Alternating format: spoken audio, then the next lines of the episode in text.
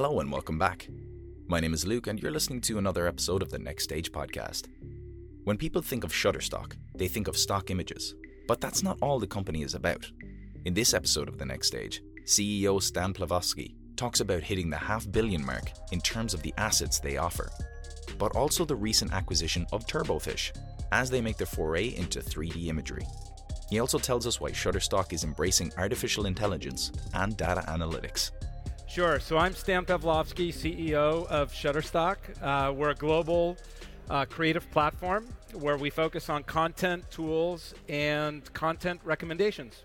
Mm-hmm. Um, one of the things that we have seen with the pandemic is that content has taken center stage for many businesses.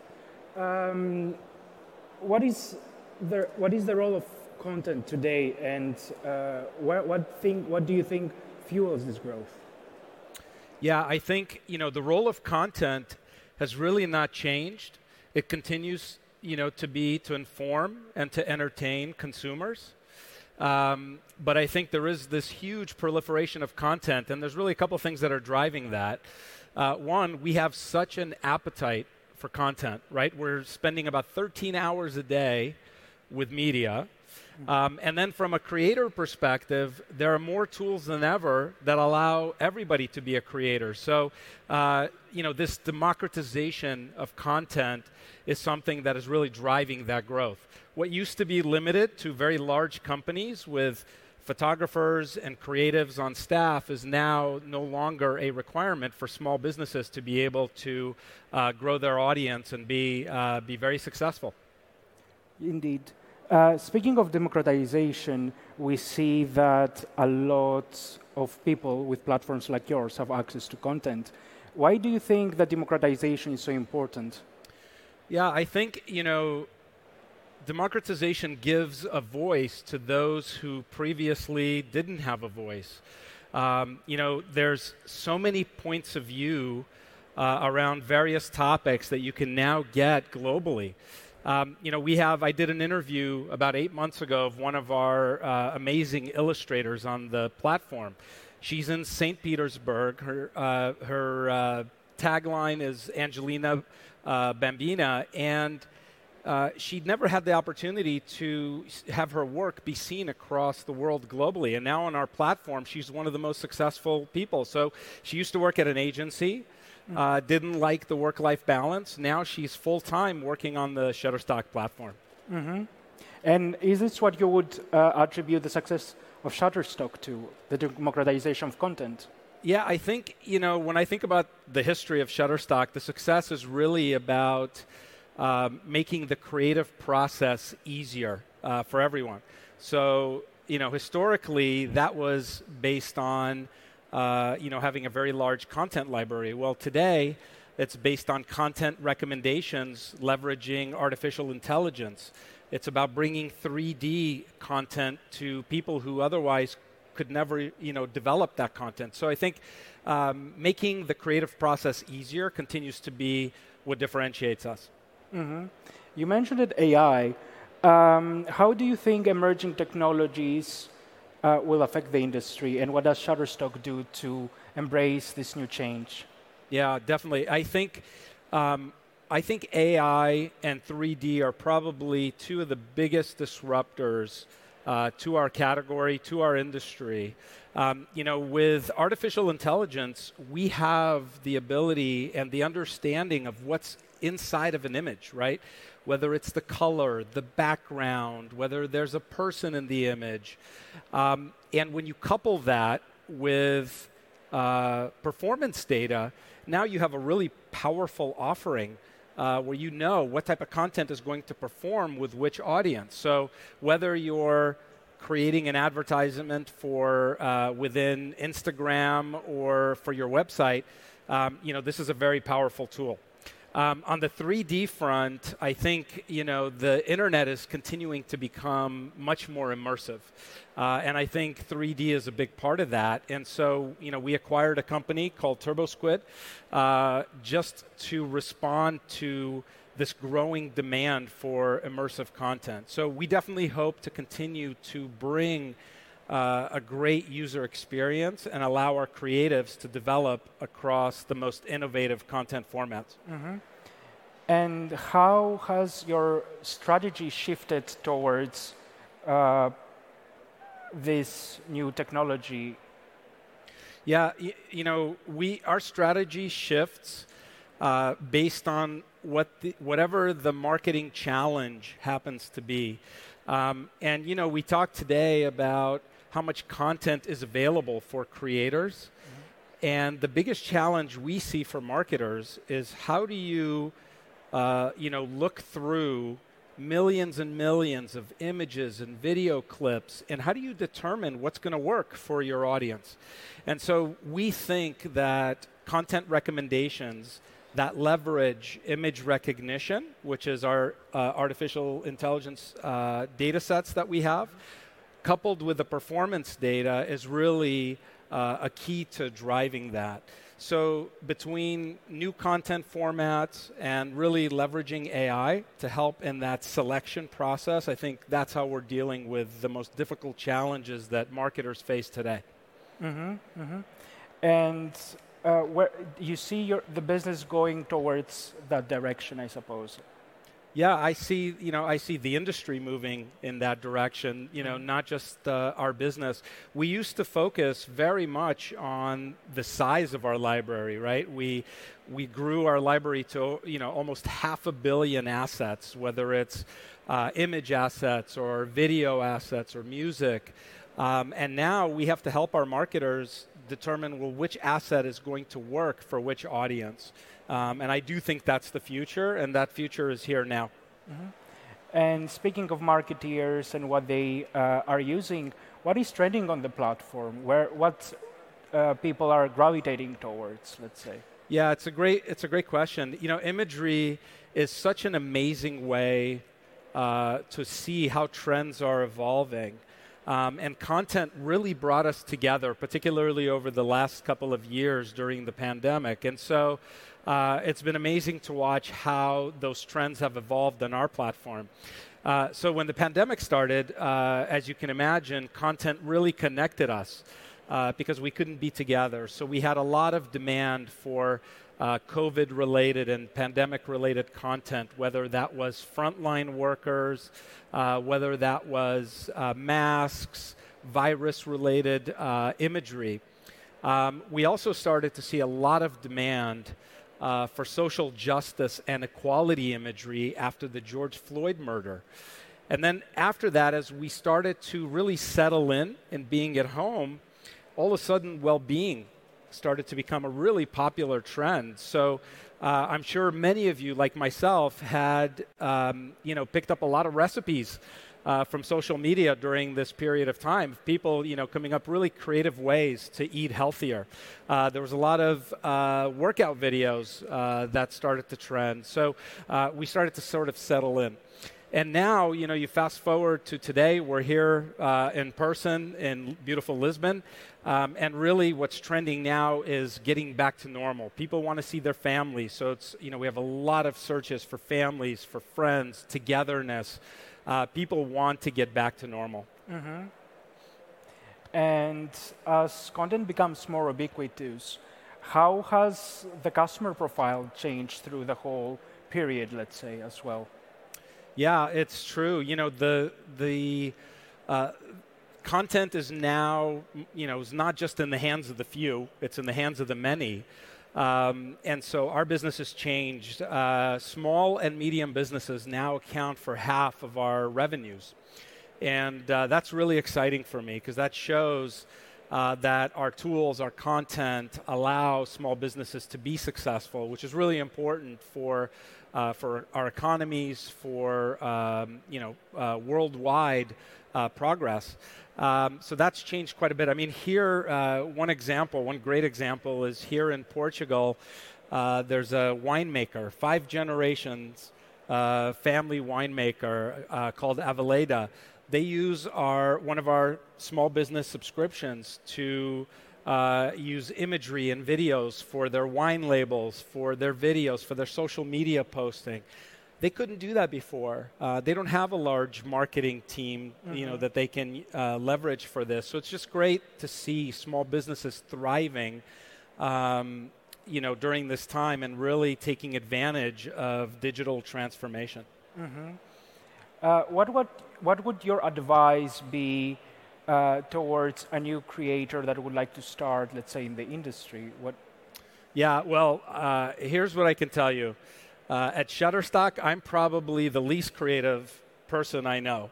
Uh, so, and the fact that I can create a presentation, I can create a social media, a really engaging social media post, means that everybody can do it. I think the only limitation that creators have is their imagination because the tools are there.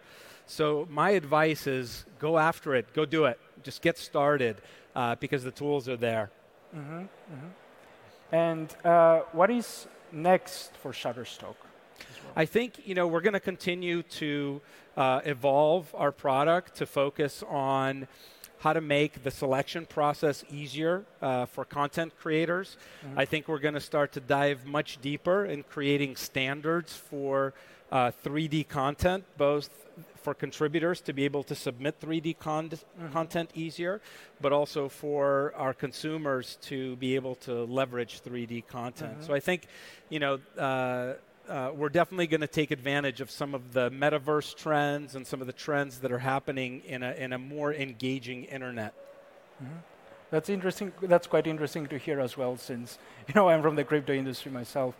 Um, another question that I had is, uh, since Shutterstock was founded, uh, how has the industry changed from the beginning up to now?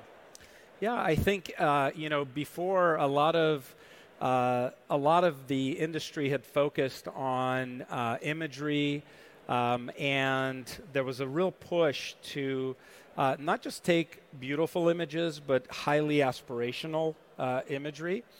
Uh, the content formats have definitely changed. Uh, you have video, you have audio, you know, music, 3D that are uh, growing exponentially. Uh, but also, you know, as uh, trends change, people uh, want to see, you know, today people want to see a lot more authenticity. so it's less about, you know, the highly aspirational photos and much more people want to relatable photos and, and relatable content.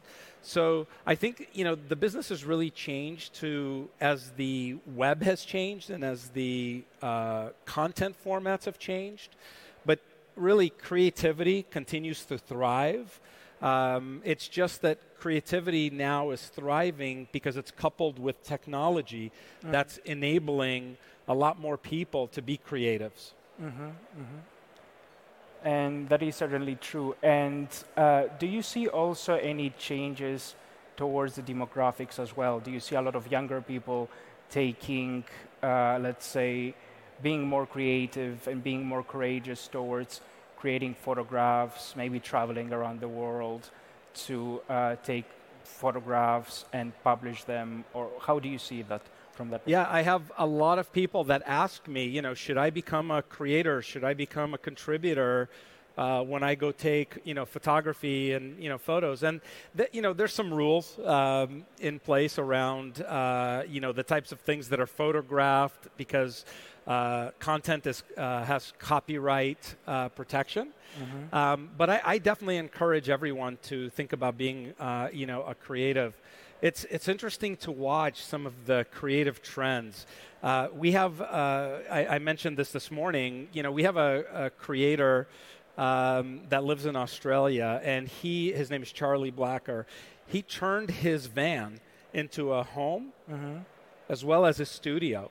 And he now travels across the continent and just takes amazing nature photography. And so uh, it really is amazing how easy it is to be a creative and to earn a living um, and to do it however it suits you know your needs. Uh, so I definitely uh, encourage everyone uh, you know to uh, to become a creative.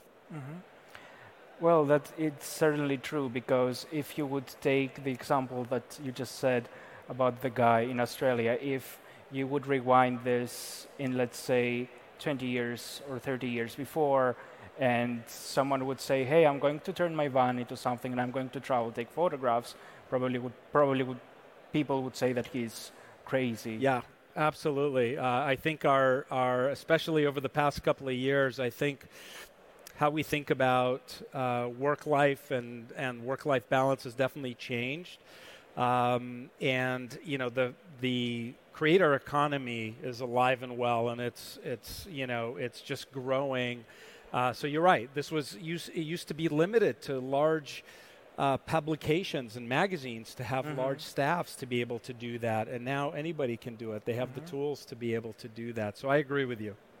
Yes, and how do you see this affecting also the market? Because you know, th- through the democratization of content, you see a lot of, as you said, in the past it was just big magazines that had this uh, privilege back then, especially to create this content and publish it. Now everyone can do it. I can just, you know, take a photo of the stage now and publish it. How do you? How does the market dynamics change from that?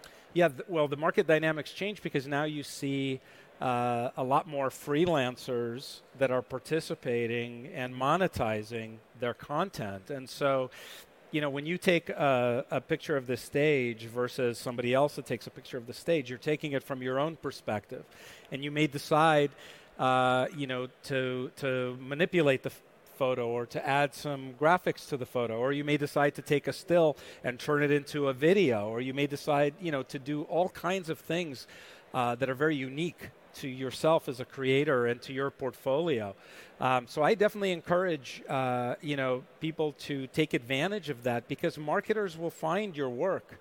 Mm-hmm. Uh, and there's uh, such a demand for content mm-hmm. uh, that it's not a zero sum game. There's a lot of demand. I mean, you know, I mentioned this earlier.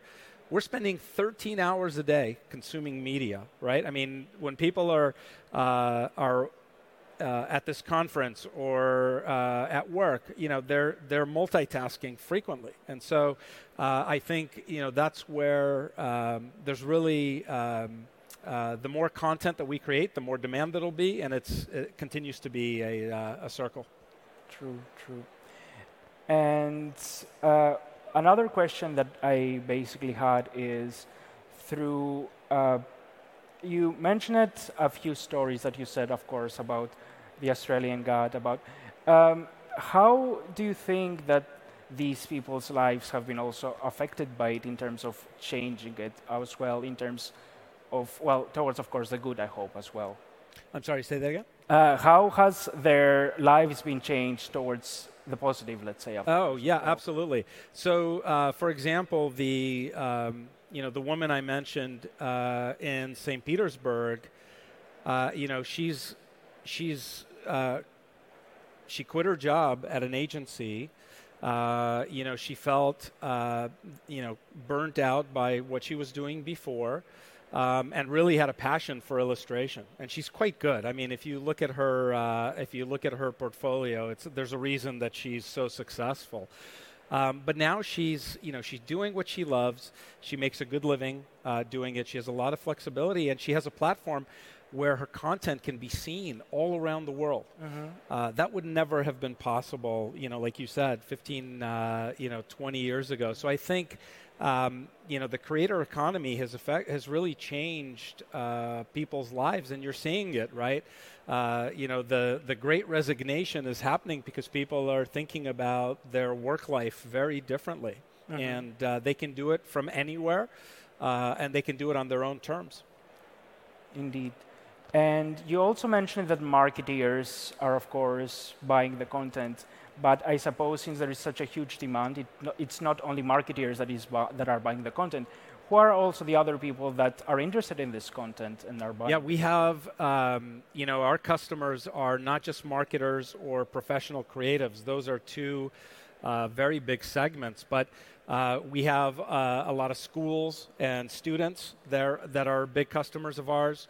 We have a lot of uh, social media influencers who like to use our illustrations, who like to use uh, content for their social media, um, you know, feeds. Uh, you know, so their their uh, content buyers or licensors are also creators, uh-huh. just as creators, um, you know uh, or just as buyers are creators and you know submit their content to the uh, to the platform. So it's become uh, you know quite the flywheel uh, and quite the um, you know uh, economy. Uh, between buyers and sellers that just continues to sort of feed on itself. So it's been, it really has been amazing to watch how our consumers have changed over the years. Mm-hmm. That's interesting. Stan, thank you very much for being here today, and thank you for your time as well. I think, I, well, I learned myself a lot as well about the creative economy, and I hope our audience was also illuminated as well. Great. Thank you so much, thank Alex. You. Thank you, everybody. Thanks for listening. If you enjoyed this episode, be sure to leave us a review on Spotify, Apple Podcasts, or wherever you're listening right now. Web Summit returns to Lisbon in November. Our early bird tickets are going on sale June 30th. Follow the link in our show notes and save money by pre registering for your early bird ticket now.